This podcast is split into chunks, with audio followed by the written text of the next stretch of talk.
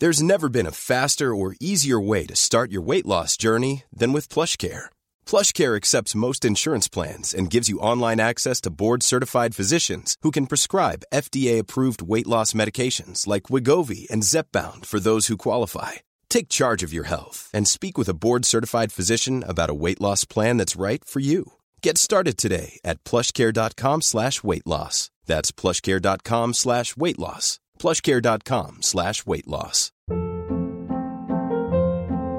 Hold up. What was that? Boring. No flavor. That was as bad as those leftovers you ate all week. Keke Palmer here, and it's time to say hello to something fresh and guilt-free. Hello Fresh. Jazz up dinner with pecan-crusted chicken or garlic butter shrimp scampi. Now that's music to my mouth. Hello Fresh. Let's get this dinner party started. Discover all the delicious possibilities at hellofresh.com. The long ball street. Lip, lip it long, lip, lip it long, lip, lip it long, lip, lip it long, lip, lip it long, lip, lip it long, the long ball street. Hello and welcome to the Long Bull Street podcast. Today I'm joined by James Alcott. Hello. And my and my, my, my co-host Matt. Hello, mate. We are still co-hosts, aren't we? Yeah, of course. You're not doing that whole thing, like, "Mm, my podcast, which is good. You used to wind me up. Is it? Nah, It nothing winds me up. It doesn't actually. You're very calm. In fact, you were saying this the other day in the pub that Flav's. Or, uh, the other day at some point, we were saying how, how patient that you are. You did say and, that. and how easy he admires that in you. A week later, he lost his shit. Did you lose your shit? Yes. Oh, bit. right, that. Yeah, but not. Let's not not discuss that on. Uh, you know, uh, we've got quite an interesting podcast today. Today for, for ladies and gentlemen out there. If you're on YouTube, um, you can find us on Long Bull Street Podcast, and if you're you know listening to us, you can find us on SoundCloud and iTunes. Um, but today, I thought we would do things a little differently because it's something that I've been interested in a long for a long time, and, and, and something that I've, I've found hard to talk with people about because you kind of they, they look at you like what the fuck are you We always, about? when he Where does is this, this you always get worried, don't you, about where no, it's going to end. But up. it's okay because I've thought this through. I've thought this through, and this is purely about football. But as I, mean, I kind of made it clear on this podcast and elsewhere that my love of football isn't necessarily about the game itself. If I'm being completely honest, I, I, I, I might never watch another football game again if, if, if Tottenham didn't exist. It's always been about the culture surrounding about football. I'd rather. You, you like a beer, don't you? I love a beer. Uh, you know, going to the game without a beer is lunacy, in my opinion. Right. I mean, did you have a beer when you two went to QPR and? Uh, I had a Other quick, stuff? quick beer. You we were did, against and the I clock, got in, and then yeah, we got in late. Would you have had a beer? I do you know actually. I I've asked Matt, "What do you want?" And he, you know, he was just winding me up. He's just like, I, I don't know what. It's about six different drinks, and I, I said, "Do you want a drink of what?" And he No, I put back aloe vera water. Didn't Yeah, and I was like, "I don't think I've got It was a that." It was a joke. No, I would have had a drink, but we, we ended up in a bit of a rush. um, yeah, but it's always been about the, the culture surrounding football and and what makes people. But- but what- It's the most popular sport in the world. Why? Yeah. Why is that? Because most, the vast majority of the, of the time, you're you're waiting for something to happen. The amount of time you have to put in watching nil nil, boring nil nils for that moment of unbridled glory that can't be described, that can't be replicated by anything else on the planet. That feeling of putting one over on your rivals or scoring the goal in the last minute is indescribable. Mm. Maybe the structure of it, just not that this is what we're here to talk about, but in terms of that why, maybe the structure of, of, of a game Mm. is why it's actually the most watched because every other game. There's kind of in sports. There's these breaks in it, Yeah. And I know you do get your half time, but i- i- in you know if you think about American football, it's a lot of setting up and then a play, a lot Yeah. of setting up and play. You think about cricket, again, it's kind of it's a delivery and then we wait a few Sporadic. minutes to do that. Yeah. So a, a lot of sports are kind of like that. Whereas football, there's this there's this kind of constant flow, pretty much. Yeah. I think that's right. I think there's like there's a torture to it as well. Like there's re- there aren't those breaks, so you're you're just going.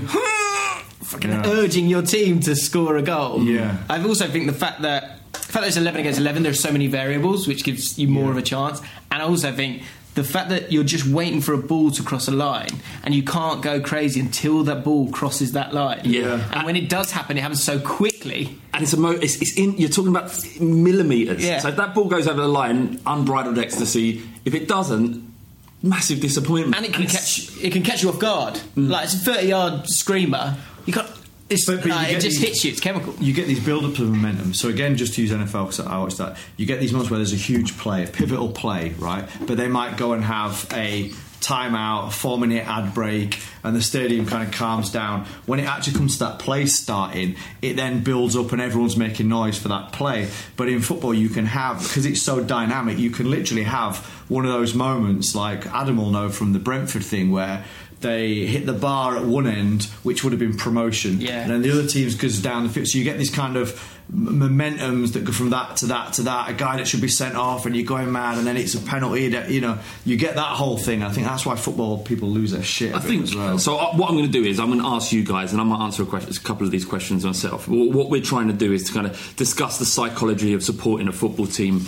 We're not obviously aiming We're also not qualified. exactly. Well, we're, we're not, definitely not aiming to, to create definitive uh, answers to these questions, um, uh, but we're just trying to solve what makes us feel the way we do about our football clubs. So it's, it's more about us just anecdotally going through our experiences as, as football fans in order to try and figure out what it is that, that tangible thing that something that we can we can actually put a pin in and say maybe that's the reason why people go crazy over football. Um, The- the- We've got to say though, going in that there can't be any one size fits all, can there? No. Because it's all, I think it's very different being, you know, a lower league guy to obviously, you Big know, dog. a big dog like you, Flav. Yeah, I mean, and that, this this is another thing. Is actually is how you're defined. Your team defines you. So you look at James. He supports QPR. Little QPR. no, Little No need little James. No small, small time. Small time. Small man, small time, small, small time brain, fo- tiny fo- brain. And in a way, he knows less about football than I do because I support Tottenham and they're a bigger club. Uh, the- but, but that's stupid, right? And it's funny. Yes. It's, it's a funny. It's a funny thing to say. Is it? But it's almost why is that funny? Because it makes no sense. But everybody who wa- watches football and understands the game can laugh at that joke. Teeny tiny, little underperforming QPR. Actually, not even overperforming QPR. Tenth in the QPR. feels tenuous to me. Do you want to feels come on like the a, podcast that's today? still This a is- purely, uh, All right, poorly Let- let's veiled get- dig. Anyway, I've got some. I've got some. I've got some questions for you. Short questions for you, um, and, and then people can take from it what they will. All right. So, um, just broadly, what what is it that turns someone who likes football, the sport, into becoming a fanatic, fanatical fan?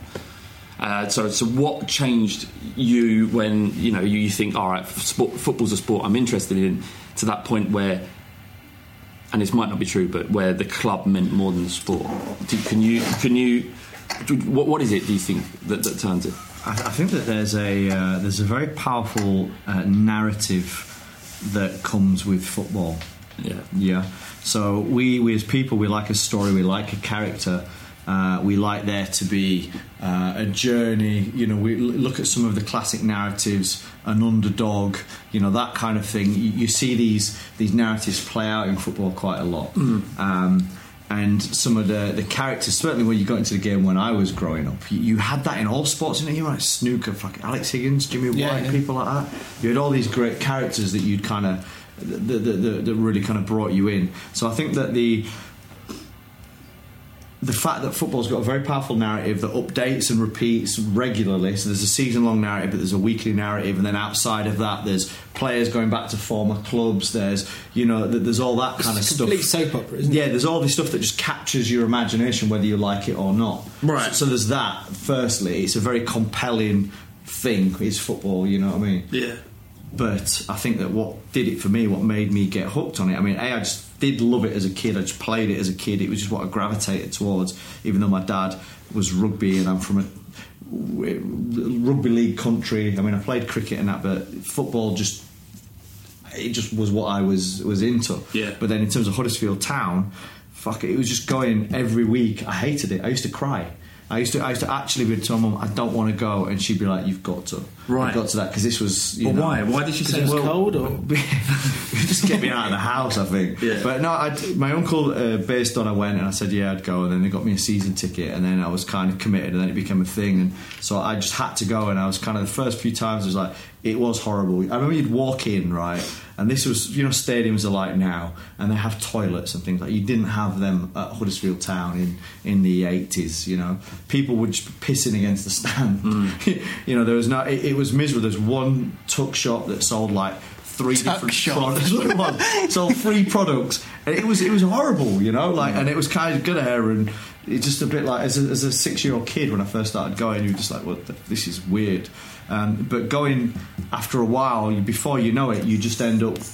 You can't help it. It just then becomes inside you, and Is it you that give you, a shit? You, you, you, through time and experience and putting in the hours, it, it's like a, a puzzle that's kind of solved for you. Suddenly, you can't you can't tangibly under, understand or explain why. I don't think it, just gets happened. solved, does it? No. Unfortunately. Def- definitely doesn't get solved. But it's like if you think about it. For, okay, you started off talking about psychological terms. Have you heard of Stockholm syndrome? Yeah. It's a bit like that, Yeah. really. Yeah. You know, it's just anyone that's watching doesn't know what Stockholm syndrome is, which we better do. Uh, essentially, it actually came from um, in in Stockholm. There were people that had been abducting, Yeah. um, uh, kidnapped lots of people and held them, what do you call it, hostage, whatever. Yeah. When you when Yeah, you, you keep them living there. And by the end of it, because the, it's a situation that becomes familiar, the people that you'd expect to resent the their, uh, the guys that had captured them, you end up feeling sympathy for them essentially. Yeah, so that's kind of Stockholm syndrome, uh, and that's what football is. It's what, we're all victims of Stockholm syndrome. We're yeah, miserable. Well, we're, we're miserable, but you kind of have sympathy for these people that have trapped you in this prison. Jim. Yeah, uh, probably. Well, definitely. My, my dad's a huge part of it. I, I started. I went to my first game when I was sort of oh, was it five, five. Yeah, five or So he's tried to do that because I was six. He's now gone for the five. Go on. Uh, did you say six? Yeah. Didn't hear that. no, um, but, and I started playing football at the same time. And I think, if I'm honest, sort of being, but I was good at football kind of straight away, which was fortunate. Yeah. And so that's more a more enjoyable experience. And QPR, the first first time I supported them, first season I supported them, I think I went to like eight games or something on the trot, and they kept they won each Wow. time, and I felt like Who this is me. This Who's the- your first hero there then? Was So- it Kevin Gallen? Roy Before So my first season, we finished um, we finished fifth in the Premier League, first year of the Premier League. Okay. Um, so Les Ferdinand, uh, Ray Wilkins, Holloway, uh, David Bardsley, Andy Sinton, Right. Andy Sinton. Uh, yeah. He was overrated. Andy Sinton, he was great for us. was. He was great for us. He was, but he was like overall. So he went to. Yeah, I didn't like it. Yeah, he went to played for Sheffield fucking Wednesday England, didn't he? Yeah, played yeah about twelve games. for Jesus Christ, he played for England. You should have had a. Ah, he was good. He was clever. No. But I think that I think that is a part of it for for me. As it goes on, as it evolves, that's what I was saying. I think when you said it's a puzzle that you solve, I don't think I don't think it is because I think the, the way I felt about football when I was fifteen to the way I football, feel about it now is a little bit different. Hmm. It's definitely like it is all about just going with my dad. That is That's what it is now. Yeah. Okay. Well. I, I want us to do well, but I think you, when you get through so many seasons and so many it becomes downs, less about doing well and more Yeah. about culturally what it. Oh, uh, not culturally, but. Uh, what you get out of it as a human being, the family thing. Because yeah, it's like I, I don't care. And I've said this before. If we get into the Premier League or not, I don't care. I want us to win every single game passionately because I'm competitive. And if you're going to the match, you're not sitting there. Oh, we've lost. That's a good laugh. It's not that. No, you can't no. help it. But I don't want us to be in the Premier League. What I do want is because the club a few years ago, went, well, a while ago now, went into administration. Uh, we had about eight pros to start the season, and it looked like we might fold. And at that point, I was like, "Fuck! I want this to be a part of my community because I know it means a lot to a lot of people." And there's the whole history of my family and, and my life of going there that you don't want that thing to kind of disappear. So I was actually just at a position where I just wanted there it to exist, Yeah. even if it if it never got above the basement division. I wanted it to exist, so whenever I go home, I can go with my family and, and, and have that and complete that little nostalgic thing. I think life. Uh, the thing I think about life and sport that I kind of try and link in together, and that's why I'm, I, I think I am generally quite ambitious. Is that I think life's about moments and achievements, and that's why if there's another season and we go down, that gives us a chance to go up again, which gives me a moment with my dad. Yeah. So I'm, Yeah. it doesn't change the fact that I'm like, we, we got Wigan today in a game that probably means absolutely nothing for either. Well, Wigan might go down, doesn't matter. But uh, uh, still, when I'm there, I want us to win. I'm desperate for us to win because it's QPR and because I want us to do well. I've got an understanding about why you guys why you guys like football and where it came from. Go on. But what, what turned you in from someone who liked the sport and, and, and turned you into a fanatic? Because we haven't answered that question. And What do you mean by fanatic? Well, well, so you're fanatical about it, like like your missus isn't. So what I want to say is, how would you explain it to someone? How would you explain your love of football, an intangible, something you can't control, that causes you up the agony at times and complete jubilation? How would you explain it to someone who doesn't know or like football, an alien who's come down? I think Matt had it right. It's a, it's a soap opera that never ends, never ever ends. And you so you can go to like you can go to the missing go, but it's but it's the third round of the FA Cup. Yeah. and she's like, what? Oh, Or it's like, but it's Wigan at home. Yeah. which means Yeah, nothing. yeah. But it, it, the, the story's always going It is, going on, yeah. and that's why it's always important. And it's true. I mean, look, this is a thing about because football. uh, I mean, let's face it. This happens in all kinds of things. People care a lot about Game of Thrones or Coronation Street or whatever. They care a lot about these narratives and which have got characters, which has which has got jeopardy and got all these vital ingredients which kind of football has. And people care a lot about that stuff. And I actually kind of, in a way, I think that it's more indicative of a situation whereby because we, we like to watch we're voyeurs we like to see people going through these things it's hmm. how someone that has a i don't know jade fucking goody or someone that does something on a on tv people start to give a shit about her life because she's had this rock bottom moment and then people kind of want to watch that. It's like when people drive down the motorway and they see a crash they kind of all the traffic slows down because people want to see. There's something about us as human beings that are obsessed with what other people are kind of going through.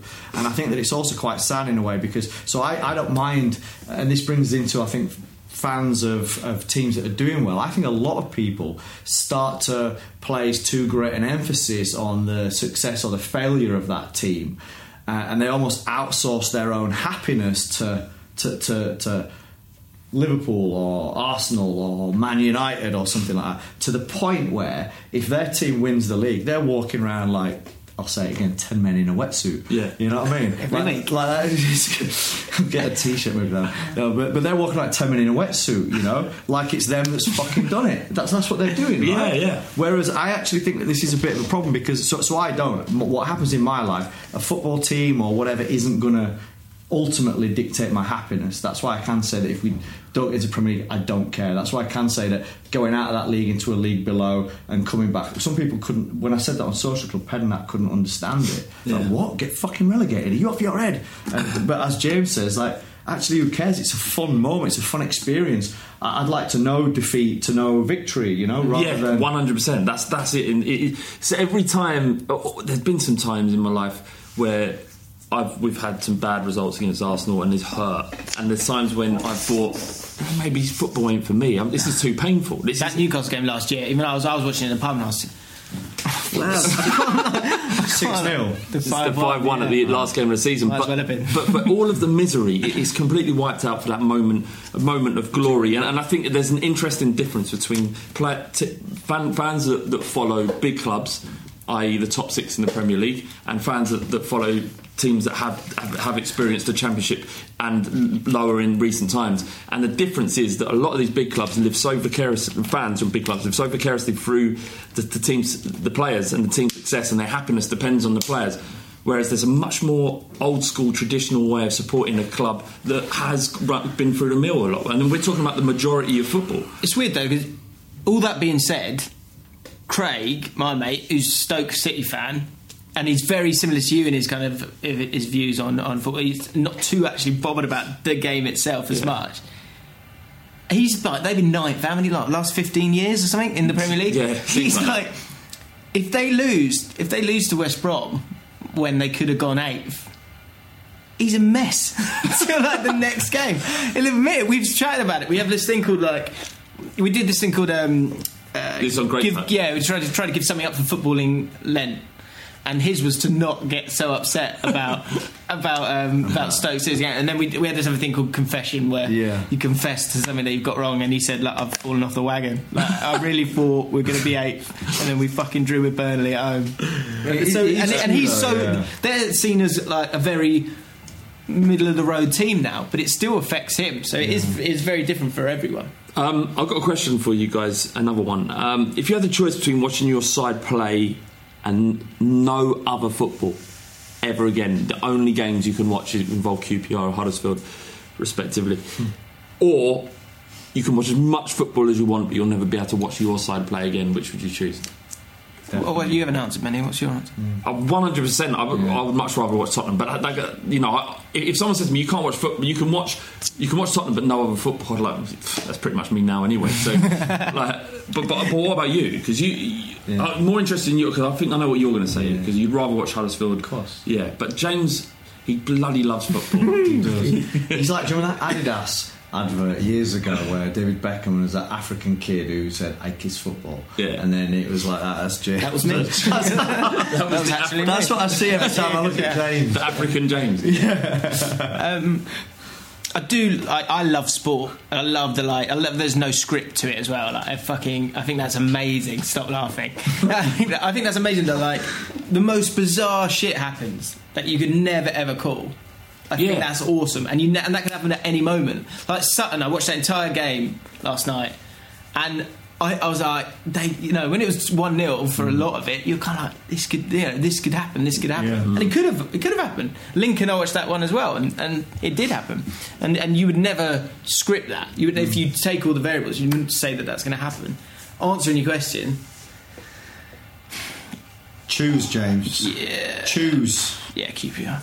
Yeah, because it, it is the sport is important. Got to have a team. doesn't exist. You've got to have a team. It's like the people that like football but don't affiliate. You're missing all the good shit. You- Yeah. if you don't affiliate yourself to a team and fall in love with it, I think that's really tough though. Like, I want to have an NFL team, but I'm not. I've watched too many NFL documentaries, so I kind of like them all. Right. And I haven't got. I've, Yeah. I can't. And because England, it's you know, it's your country, and QPR, it's your dad Yeah. taking you there. Yeah. There's no choice.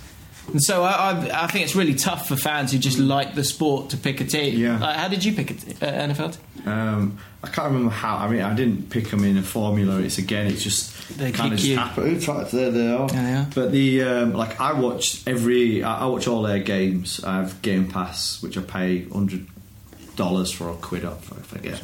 a month. No, Streams yeah. are available. and, and I watch that, uh, and that's what I watch. So I don't watch. I I will watch the odd game, or I'll watch the odd highlights of the odd game because you have the odd player that, that captures your imagination. But ultimately, um, that's a team, and, and that's what tells me that there's something about us that kind of latch on to that narrative. Because I'm the Raiders have been losing for years, and it's been clear for the last four or five years they were in such a bad state with the contracts that they'd got that they were clearly going to be losing for a few years, right? That it was, but still, I was so invested in that team and with that history of watching them and the narrative of the players and the whole situation that I, I, I still can't stop watching it. Sorry to stop you, but it's that. It's Yeah. that. It's that drive. Even though you know it's not going to pay off, Yeah. it's what is that inside someone that makes you put yourself through Yeah. that because Loyalty, that isn't it? love. and, and, and, and I think the narrative, yeah, it is. There's definitely a lot of gene, but I mean, some people jump around, right? Some people are kind of, yeah, yeah, I support, uh, I support Chelsea, and I always liked them. My my uncle was from London, and now they're then, you know, and then they're City, you know. In fact, fucking this guy on my Facebook, I went to school with him.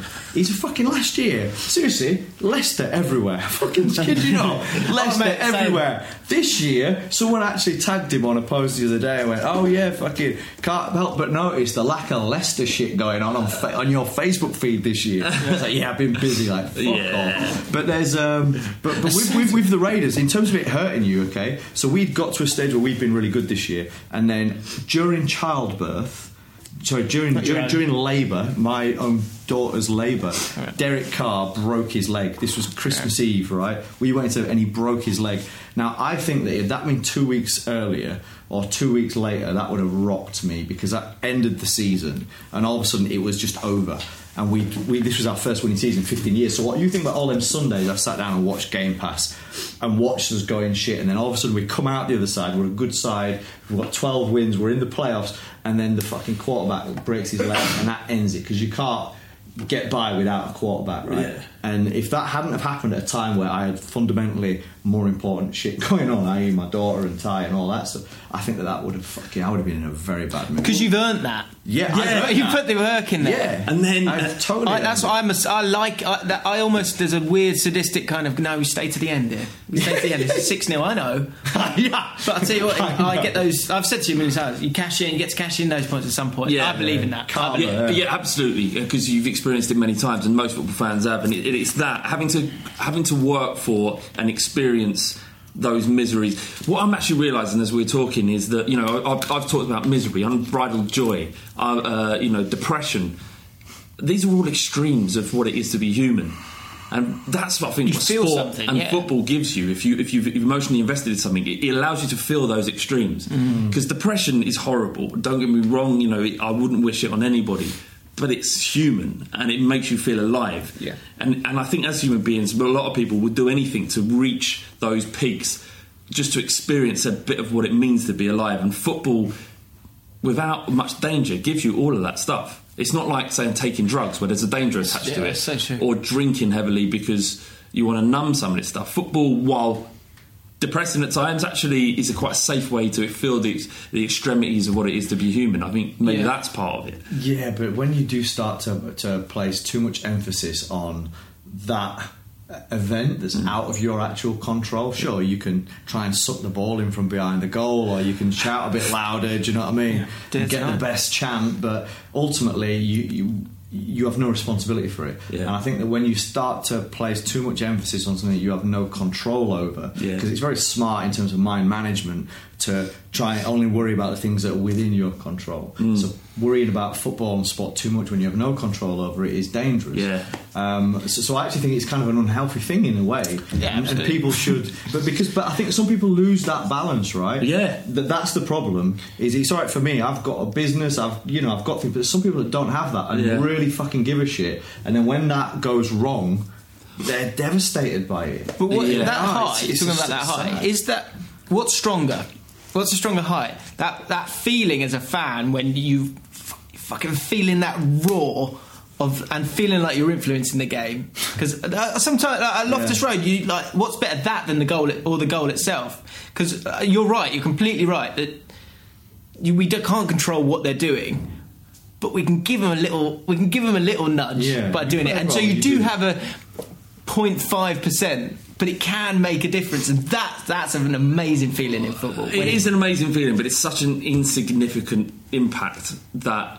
I disagree. I disagree. No, no. What I'm saying, sorry, it's, it's so insignificant. what you believe, no, Jim, what you believe you're doing isn't probably very true. The players are so good now that actually, That's not true. I've got to give you an example. God, Chelsea, first time I played Chelsea at home when we were back in the Prem. Mm. Hadn't played them for 15 years or something, and they came to Loftus Road, and it was so loud, so intimidating. I tell you what, Juan Mata came over to take a corner, and he shat himself. He literally shat himself, and he had to get taken off after 35 minutes. he literally He himself. literally shit himself, but they would make. He was he was- rocked. He was rocked because he's used to playing in these massive places, but somewhere like that, somewhere like Loftus Road, where literally you're a yard away and you're just screaming at these guys.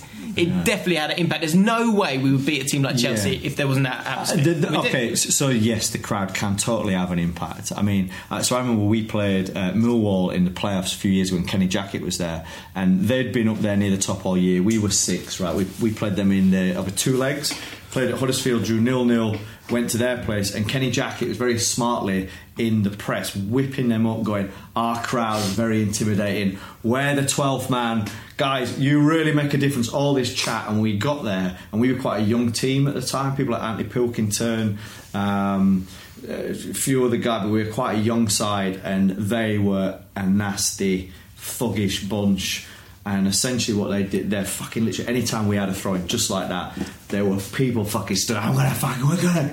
they were Millwalling it up, Yeah, right? yeah. And we shit it. You could tell, like, they we we lost two 0 We didn't even want to upset them by tackling them. Like, we you could see that this our team was intimidated by the whole experience. So, so in that thing, that they did definitely make a difference. And I'll tell you what, you, you'll But- always be missing out if you get into automatic because if you get to have that home leg for Huddersfield in the semi-finals of the playoffs, against Leeds. on a night, on an evening game. Yeah, no, Mate, I, I, look, I understand. I understand that at the Anfield thing, and I understand that momentum can happen, and the crowd plays a role in all that, both in both in stopping it and both in terms of building it. And I think momentum actually is is a very interesting subject about how to get that and control that within a game, and actually it's something that is kind of ignored mm-hmm. broadly in the football conversation.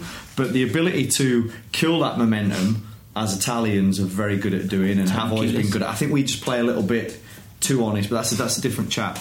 Um, in fact, go on, Flev. I fucking know what I'm talking about. No, that's all right. What were you going to say? Oh, I was just. Um, I, I, I just want to know the moment when you realised it wasn't about the sport and it was it was that feeling in your guts. Can you? I want a specific moment, and I'll I'll give you some time because I, I can answer it. But a specific moment when you, in history, when you was watching football, or it might have been something you experienced, and it was you realised, oh fuck, I'm in, I'm involved here. Not not that you might have had that thought process. You might just think, thought, I belong to something greater than myself, and, and I'm either unhappy about it or happy about it. So, my my one, why you ever think, would have been um, it would have been 95. So it would have been about 13, 14. Would have been 14. Um, Spurs had just beaten um, Arsenal two one. Uh, Sheringham, no, Sheringham and, and Chris Armstrong had scored. They had a good team, including Dennis Bergkamp. So, you know, this was the, the start of Arsenal's, you know, a surgence into to what they became in the late nineties and early two thousands, and to the mid two thousands. Uh, and we beat them, and we beat them, you know, well. And there was no celebration at the time, and, and there was two realizations I had, and I still remember them vividly to this day. One, that I didn't want, I didn't, I wasn't concerned by the points until afterwards that I realised we'd beaten them, and that helped us up the league. Right, I was realised by that. I, I realised that that wasn't what I was interested in. The only thing I was interested in was 90 minutes against them scumbags at our place, and that we'd do anything to win. Um, that was that was that was that was the first part. So it wasn't about the competition; it was about that moment against the rivals. The second part of it was that thank fuck that's over, and I don't have to go through that for another five months, and we've won. Really? and that was a realization I've come I, I, I came to, which meant that it meant more than the sport. It was the it was the the, the, the storylines around it. It was the feeling of not having to worry about going to school because I was going to get destroyed because I was the only Spurs fan in the class. Yeah. it was it was that. which Matt touched on last week, which I thought was such a good point. Is that the big, the big uh, t- fans of the big teams haven't got to do the press that fans of of uh, Yeah.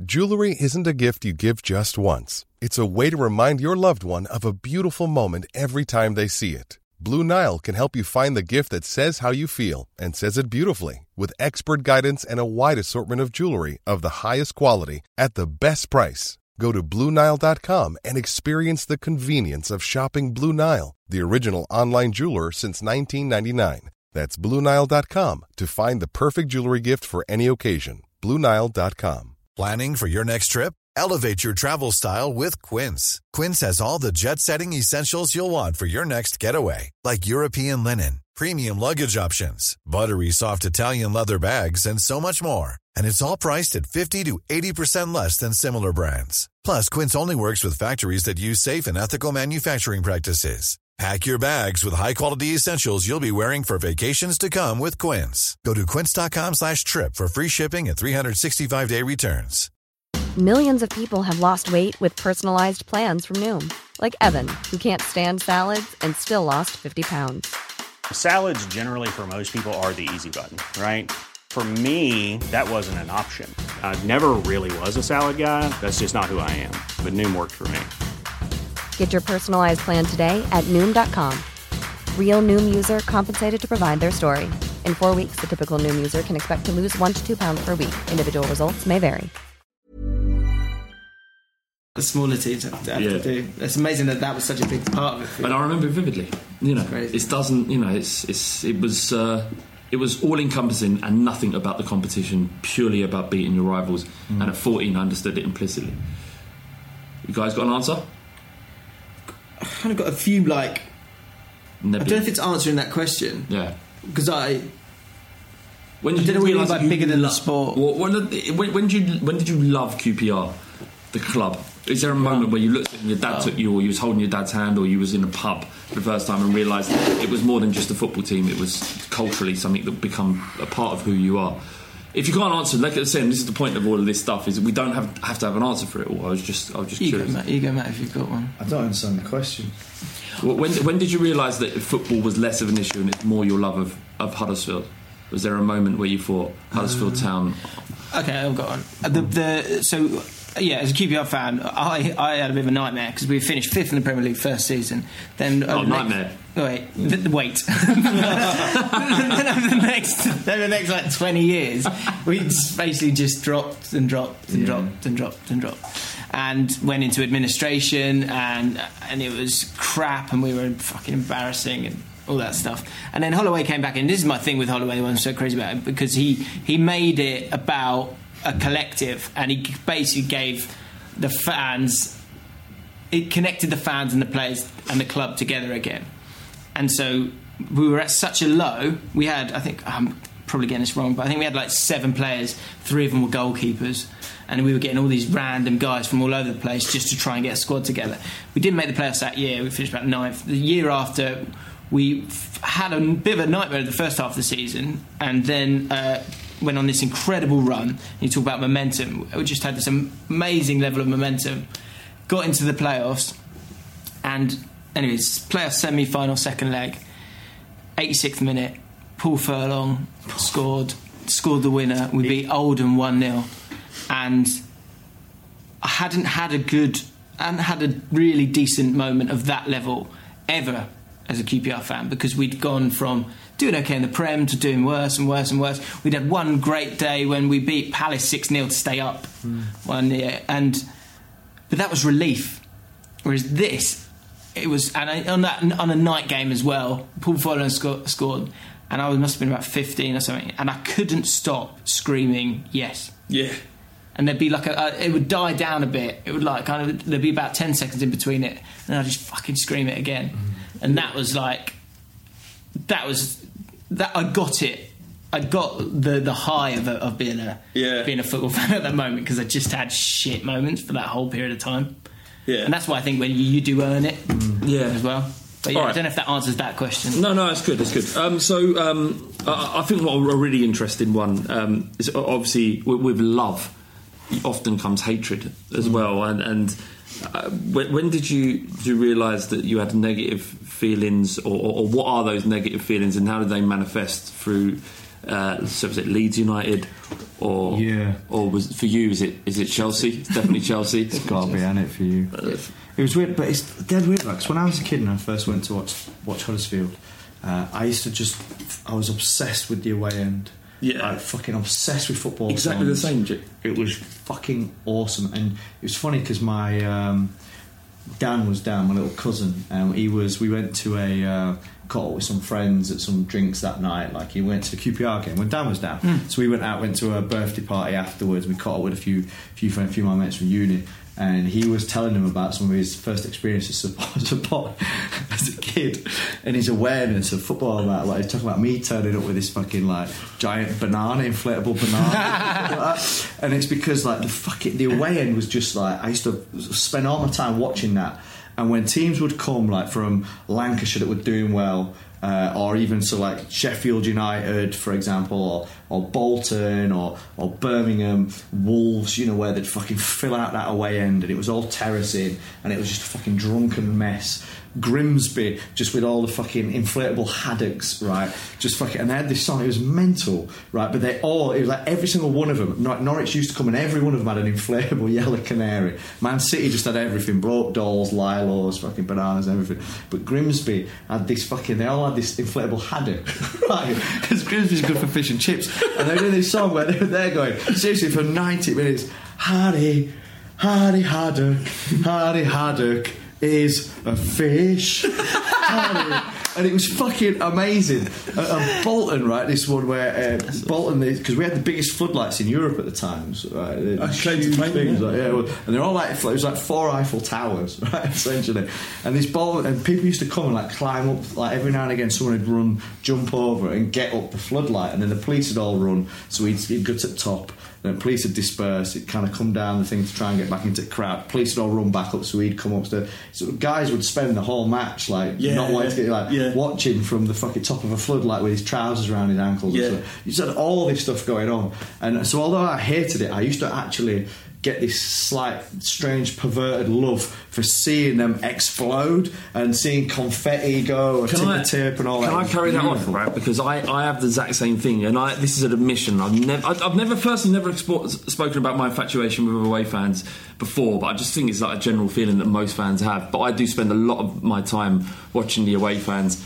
Um, and when they score the goal, that explosion, Yeah. that massive arms, limbs, is what it's Yeah. called. Yeah, you see The dull limbs. sound of it. You said it last week. That dull sound is so painful.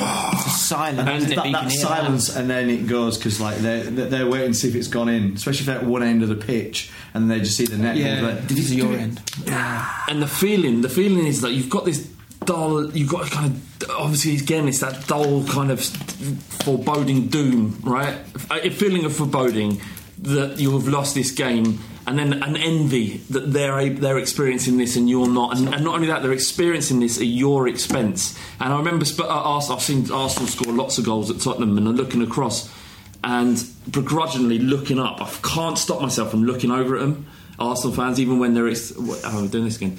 Even, I can't. When Arsenal score at Tottenham, I can't stop myself from looking up and seeing the mayhem that's that's ongoing there. And, and while I hate it, I kind of look over and think, "You lucky bastards." I wish I was feeling like that. And, and I know that when Spurs scored, hurts, Harry. Harry Kane scored that goal against Arsenal last season. We went two one up um, in the game that ended two all that I could tell it was mayhem around me because people were on the floor. Like I've told the story about my brother who doesn't move during a game, just watches it, arms folded like that, tense. The jubilation on his face, on the floor, his arms in the air, just screaming his ass off. That's, fucking football, and that, that that that moment. Um, but yeah, the, the the hatred, the hatred is, is, is a funny thing because it's a strong emotion and. Um, it goes hand in hand. If you love your football team, naturally most hate. Yeah. Ad, wake up, wake up. Wake up. Hey, who- Brentford's rival? Who'd you hate? QPR. Oh, Oh, do you know more Fulham? Yeah, QPR for them. yeah, and and Do you hate uh, Brentford? No, not really. Ooh, no, that's the worst. is it- That's worse. Yeah, I know than that. I know anything. that. Yeah. I know that. Yeah, No, no, just to be- saying that. No, but you you only. hate us. But we've so we've gone up and down the leagues, and I used to hate Crystal Palace, hate them because they were there. They're like I can reach them, but Yeah. they're better than us, and they're just pissing me off. Yeah. Chelsea, that's more like there's no way they're miles ahead, but but there is still that hatred. But it's always the team that's just above you. So Brentford, I because my best mate's a Brentford fan. When they're in League Two and League One, desperately wanted them to do well, and and then the year they. Uh, when they've done so much better than us, oh no, the year the guys they fin- they finished fourth, I was still able to be fifth. Sorry, still able to be like, go on, you know, go for it because we were in the Prem. But this year and last year, I've al- I've always gone. All right, steady on now. That's enough now. But and they're I do. I desperately want us to be above be you in above the league, them. aren't Yeah, no, level on points. You got a game in hand. above you. Yeah, all right, fair enough. Keep talking. The, uh, but yeah, it is. That's what it's about. What it's about. It's you're taking their, they're wanna- taking your glory away from you. I want to test yours. Go on. Uh, well, I was just building on that because it's true. Like, I, like I don't mind us not getting to the Premier League, right? But I fucking hated it when Bradford got there, and then Barnsley got there. yeah. It was just fucking. We're, we're a bigger club than both them clubs, right? We have a history. We won the league three times in a row, and then when they're up there, and then they're looking down at you and been like mugging you off. Yeah. it's not right. Fucking Wigan. I'm not being funny. I remember going to Wigan as a kid. They're a rugby town. Henderson Gill, Martin Offiah, Ellery Hanley, all that rugby town. Yeah. I remember going to Springfield Park. They didn't even have fucking anything. It was just a grass fucking banking. I remember being there. You, you, the, Even you now, scored, struggle for. You slipped and fell over, and then they're in the Premier League, and I, it's just not, not right. So, like so when they sign players, that's what annoyed me because Bradford went and they they had a couple of people like Dean Windass who I always kind of wanted to play for us, and I always thought he was gonna. But when they got Chris fucking Waddle, oh, that really hurt me. That, I didn't didn't like that because I loved Waddle as a kid. Like he was the like was I was a young kid. Waddle was for me like the I just loved the way he played, the the way that he didn't need pace. It just kind of drop a shoulder, Yeah. he'd throw the whole defence the wrong way. So that was horrible. Seeing clubs like that that you hate that you felt that you were actually had more than all of a sudden getting up there and doing that. It's envy, isn't it? It, it is it. envy, and I remember because we always had ding dongs with Bradford, and, and right now we're Leeds are our rivals. Even though for a bit Leeds were obviously playing in the Champions League, and we were fucking worrying about Bradford. Do you know what I mean? So, but I remember this one time I worked in Leeds after university for one year, and there were some Bradford fans there, right? And there was this girl called Kate Lesker, dead corner, dad, big Bradford fans. We had this massive game with coming up at the weekend, and I was driving to work. Uh, work, so I'd gone and got my car, and I was driving home. We'd been bantering, obviously, as you do all the time, and you know had that kind of thing that you would have with us with an Arsenal fan here. And I remember I was uh, just kind of driving, and I was uh, coming up to traffic lights, and I saw them walking down the road. Right, so I was like, right, window down. Ah, we're fucking, you know, I mean, we're gonna fucking kill you. like that. Literally, just switched off, right. so just as I'm giving it large, just fucking- I only nudged this car because I was kind of stopping as it is, but had like looked round into the back of a car. That's It was so football. embarrassing. that's, that's being a Huddersfield fan. That's being a QPR fan. As soon as you think you're in the Prem and Yeah. riding into the distance, then Jose Bosingwa turns up. Fucked. Um, yeah, that was embarrassing. All right, uh, Jim, you got to shoot off in a second, but um, I, I, there's two more things. I, I, I, one question I want to ask you. Firstly, if you could remove Chelsea from football just like that, if you could remove Leeds from football just No, like that, not at all. You wouldn't do it. Batman needs the Joker. Oh, it's good versus evil, that kind of thing. And Leeds course. are evil when you are good. So That's right. I understand that. QPR, would you remove Chelsea from the face of the planet? Yes. I would. I would 100% remove Arsenal. I would 100% remove them. I want them to go out of business. I want every one of their fans to feel that pain, and I want to be able to gloat while they feel feel that. That's cruel. It isn't cruel. And then I'll have. I'll, I'll, I'll find a new rival, a better one. Yeah, it's London, isn't it? There's a lot of teams about. Chelsea can go. Chelsea, Chelsea can go. Get rid of. Um, all right, and and and uh, there's an interesting thing about how defensive people are about their own players as well, because we're you two. I know you guys. You're level-headed. You're sensible human beings. All right. You you approach things generally from a position of of, of t- weighing up the evidence, Yeah. and then making your decision so you come across informed. Definitely. So, there's been instances in sport where people have been so blinkered by their own agenda that they, they would they would detract from the, the person that would otherwise give a very kind of measured re- response. And the, the examples would be the Baltimore Flans, uh, back Tim Baltimore Flans. No, you mean Ray Rice, not Tim Rice. Ray Rice when he, he beat up his would be Yeah, wife. in an elevator. Yeah, That's Ray but but they defend they, they defended him. Right? They, they look. I'm going by the article I read. they did to a point. What they said, it's all right as long as you throw No, the ball. no, they did. well. Well, he was running back, but they, they did to a point.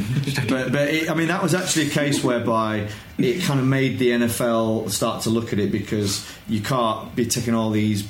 Be this brand and this marketing, and then be actually sanctioning stuff like that. Yeah. So he ended up being suspended, never playing. But it was only when there was actually a bit of a rise up against it. So I think at first they did. Yeah. Um, but yeah. It All to- a, a but, but what example, you're talking about? Suarez. Yeah. So, so the kind of racism stuff and the diving and the biting. He's a pretty Yeah. deplorable character.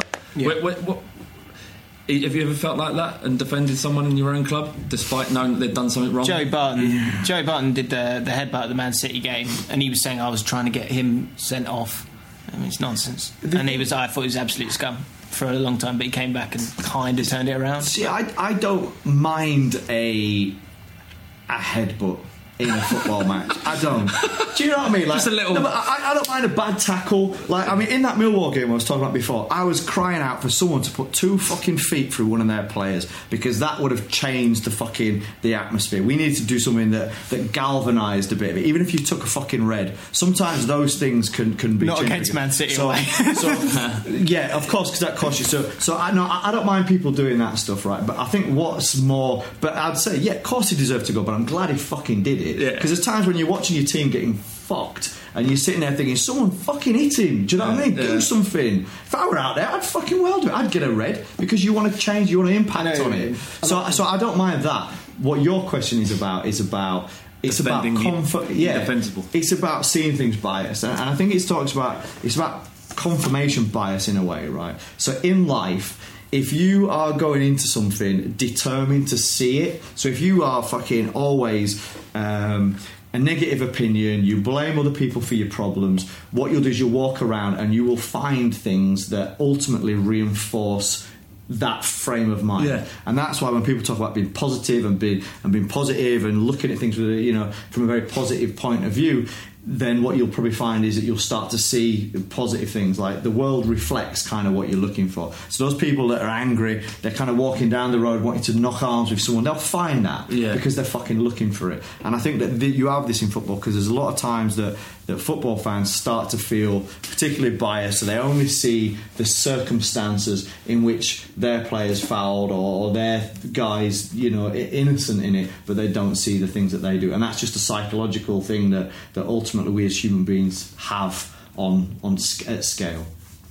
Spot on. That is, I can't. Yeah, that's pretty much nailed it.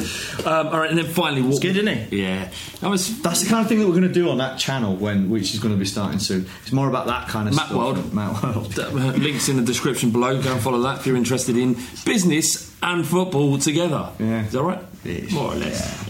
Nailed it. Um, and, and finally, before I know James, you've got a meeting in like a couple of minutes. So, um, what what what impact does this have on football, and what would the sport be without all the things that we discussed? And there's a very simple answer here. Fucking shit. Middle of the road. It'd be, it- it- you know, it'd be it'd be for people that enjoy stats and facts, and, and, and that's fine. You know, there's some. One, one quick question no, for Adam. Adam. What, are, are you, you going to stay with me and answer these Oh, questions? yeah, or you yeah, got to go. Oh, have you got to go? Yeah, Yeah, no, he's Give you, to I'll give you five minutes. Come on. Uh, oh, cheers. Yeah, cheers. Give us five minutes. We'll make I'll mine give you time. fucking five Okay, minutes. thank you. sunshine. Perfect. Do you know what is football about the love, the hatred, the biased opinion? What would the game be without it? Vanilla. It would just be. It would just be like fucking fencing. Like yeah, like Chelsea. Like actually, you know, we've lost five 0 to them. We've lost loads of times to them. We beat them once, and I tell you what, it's bloody good. that's that's it. I can live with that. Funny. Yeah, that is, there's your five minutes. Fuck off. All right, we'll do the questions. Uh, we can do well. Yeah, we- it'll take longer than five minutes. All right. Anyway, so uh, we've got some questions for the pod as ever. If you have questions, leave hashtag, hashtag Bull, Long Ball Street questions in the YouTube comments below. Pod questions. Hashtag pod questions in the comments below on YouTube, and we do read every comment on there. Uh, leave them, and we'll respond. Even the ones that have been nasty, generally to me. Um, I, I do read them, uh, so keep them up because every time you do that, you write a nasty. It adds to our engagement and pushes up us up the algorithm. So you think you're being arseholes, but actually you're helping.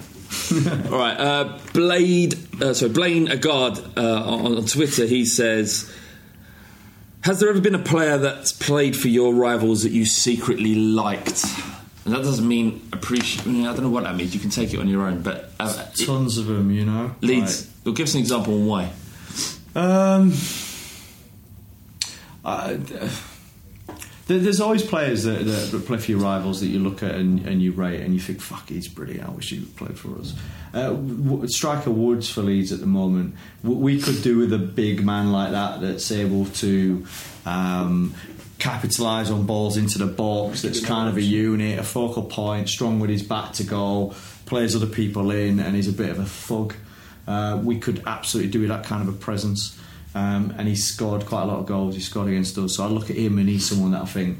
Uh, we actually were linked with him a couple of years back, so he's someone that I wish that we had. And there's always people like that. Again, I mean, on the pitch, you kind of you hate them, but but we don't. I think there's something about one of these questions that was. Uh, oh no, that's a different question. Sorry, Sorry, ignore that last bit. uh, Lampard. Really? Yeah, I like him as a person, Why? and he, he was a good servant. He got the best out of himself as a professional. Right, as a fine. player for a rival, well, he always did a job. He was doing What a about job. what about um, that Sol Campbell? Uh, Adam. Yeah. Which QPR player do you like? Uh, yeah, what, would, there- would, player do you like? would there been any? Was it Richard Langley? Richard I don't know Langley. that is. Richard I, Langley. I honestly can't think of a single QPR player I thought I'd like to have him You wait, you wait. There'll be one. There'll be one next time we play. Yeah, I, I, you don't need to ask me that. I, Oh, in I fact, would you never- should because you're in the Prem and everyone knows your players. Like, Bram Ricketts. go on. Um, I know. I, I, Someone that you not, hated. not, Ian not Wright, No, no, absolutely fucking not. No. even though he kind of buried the hatchet with you. No, look, he's a nice guy now, and I had a great, great time spending some time with him. On One of the, I think the fourth episode we ever did, we spent Yeah. about two hours sitting down with Ian Wright and talking about all kinds of things, didn't we, Matt? It was wonderful. It was. You should, if, if you just watch this and you've never uh, listened to any of our stuff, you should actually go on iTunes and listen to that podcast. Yeah. Uh, especially if you're a Spurs fan or an, or an Arsenal fan. Yeah, it's quite I, fun I get Ian hearing Wright that. to apologise to me for upsetting me as a child when Arsenal scored. He said, it, it, "You know, I'm sorry, it wasn't personal. It was just, you know, it's business." And do you know what? I was Or like- did he say that? Listen to it. It was along those lines. Leave them wanting You, more. you, you know. Um, yeah, And, and just say if you're a fan of my, me, I'm not in that one. Just so you know. but you do have great touch for a big lad, in which you host them right. That's what I wasn't what I was getting at. Right, enough, enough uh, cock Just a smoking done. Uh, Callum Randall, R.I.P.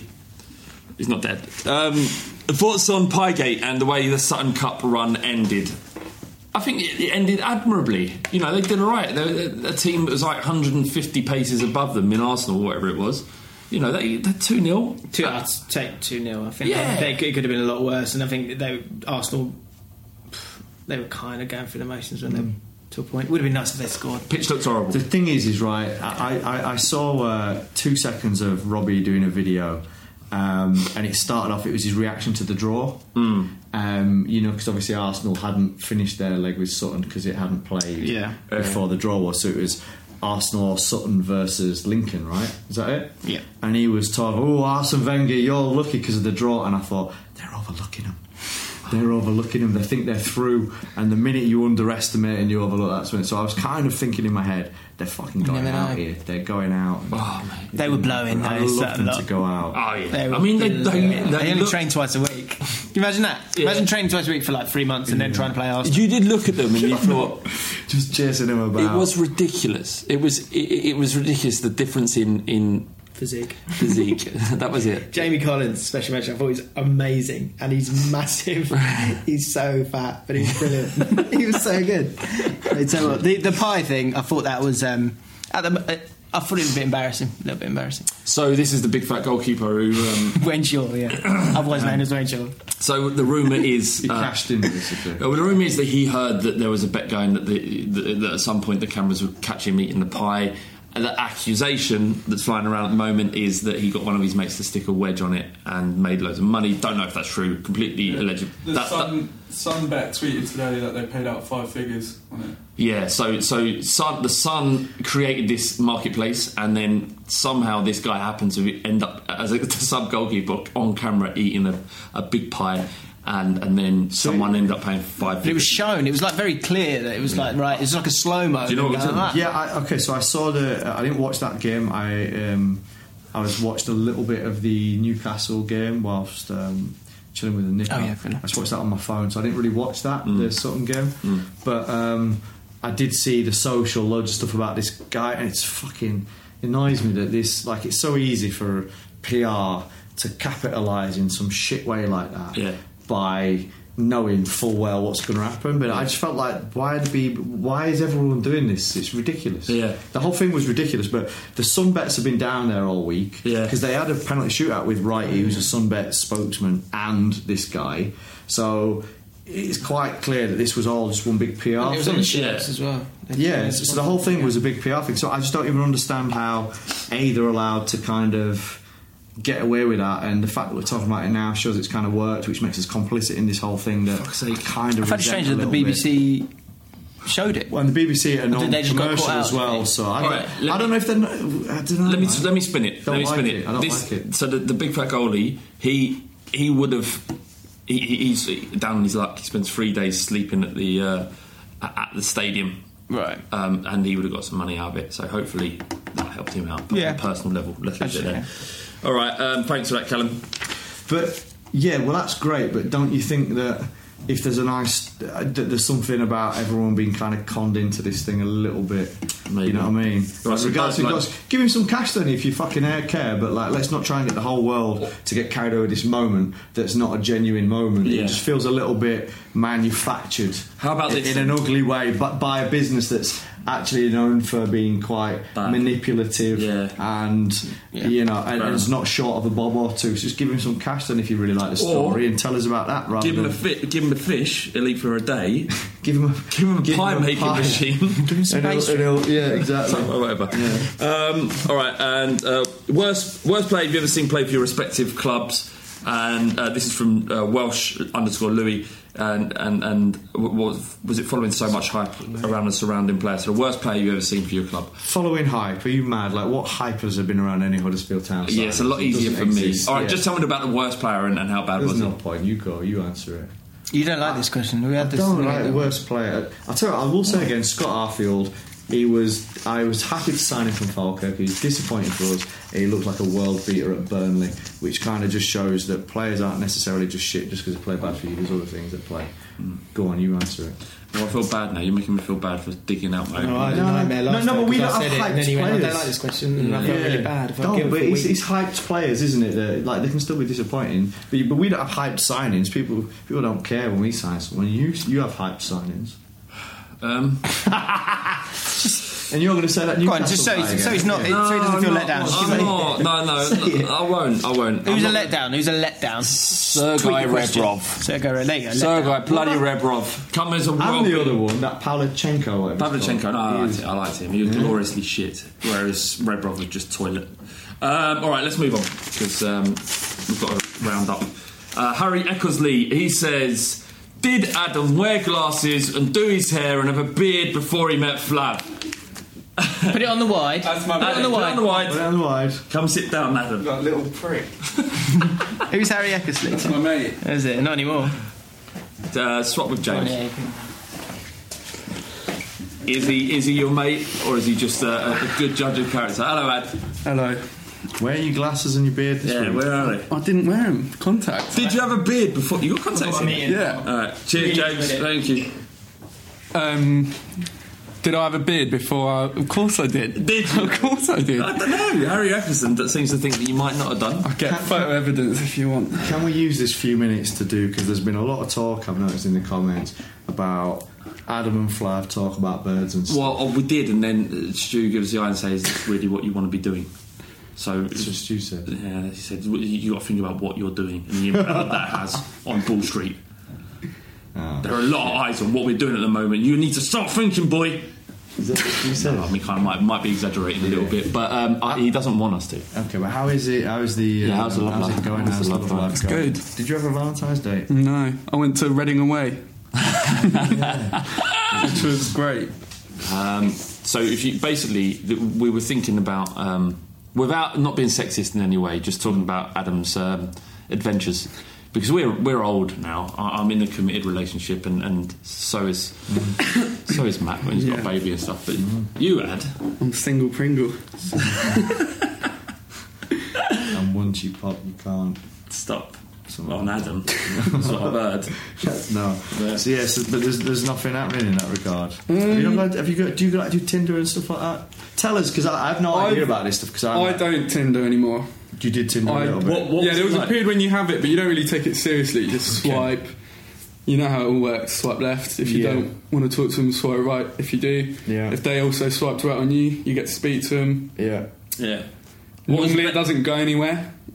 Sometimes it does though. Occasionally, it does. Go on. I've been on one Tinder date. Right. How'd it go? It was alright. It didn't go anywhere, but it was quite quite a fun experience. It experience. didn't. It didn't go anywhere in terms of you didn't physically go out and meet anywhere. She just came No, we- for a for a booty call, or you just had your no, we went call. for a drink, Right. And that was it. Was it you- awkward at all? Did you? Uh, No, it was weird. She was French, and um, Brilliant.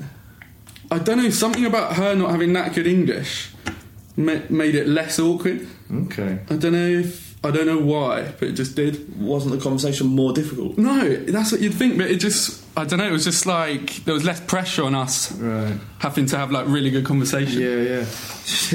Did you? As a joke. No, I didn't. No. Okay. But what? And is that is that the one now? Is it the other ones as well? Other apps as well? Like what's? Yeah, there's another one called Bumble. Okay. Busy, buzzy, bumble. busy busy Surely you're gonna smash that one out. the Yeah, park. bees. Um, Yeah. Well, Bumble basically He it's the same as Tinder. He just uh, instead of going, "Oh, you look nice," he just goes. Bzzz. It's the same as Tinder. You swipe right, but the girl has to talk to you first. She's got 24 hours, and if she doesn't talk to you, Right, so there's less cretins on there. yeah, it disappears. So there's hotter girls on it, and they have to be genuinely interested in you Right. to talk. Uh, like a lot of Tinder, you talk to a girl and they just don't reply. And what, I, and what I would say, or for you maybe, but what, what, for what I would say is, uh, Voice of experience. yeah, um, no, I, I used Tinder for a week Did you? At most, and it was just I weren't involved at all. It was the talking bit that wound me up. Yeah, I think I think Tinder's I mean, dead look already. I To be honest, I don't need Tinder. You know what I mean? If I needed fucking a, a little app, This.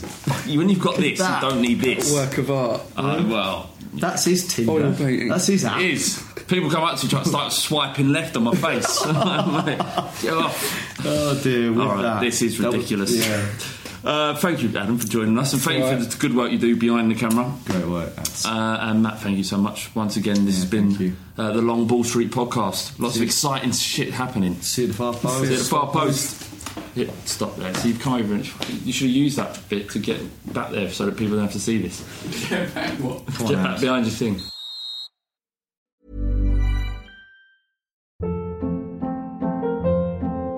Hold up. What was that? Boring. No flavor. That was as bad as those leftovers you ate all week. Keke Palmer here, and it's time to say hello to something fresh and guilt-free. Hello Fresh. Jazz up dinner with pecan-crusted chicken or garlic butter shrimp scampi. Now that's music to my mouth. Hello Fresh. Let's get this dinner party started. Discover all the delicious possibilities at hellofresh.com. Even when we're on a budget, we still deserve nice things. Quince is a place to scoop up stunning high-end goods for 50 to 80% less than similar brands. They have buttery soft cashmere sweaters starting at $50, luxurious Italian leather bags, and so much more. Plus, Quince only works with factories that use safe, ethical, and responsible manufacturing. Get the high-end goods you'll love without the high price tag with Quince. Go to quince.com/style for free shipping and 365-day returns.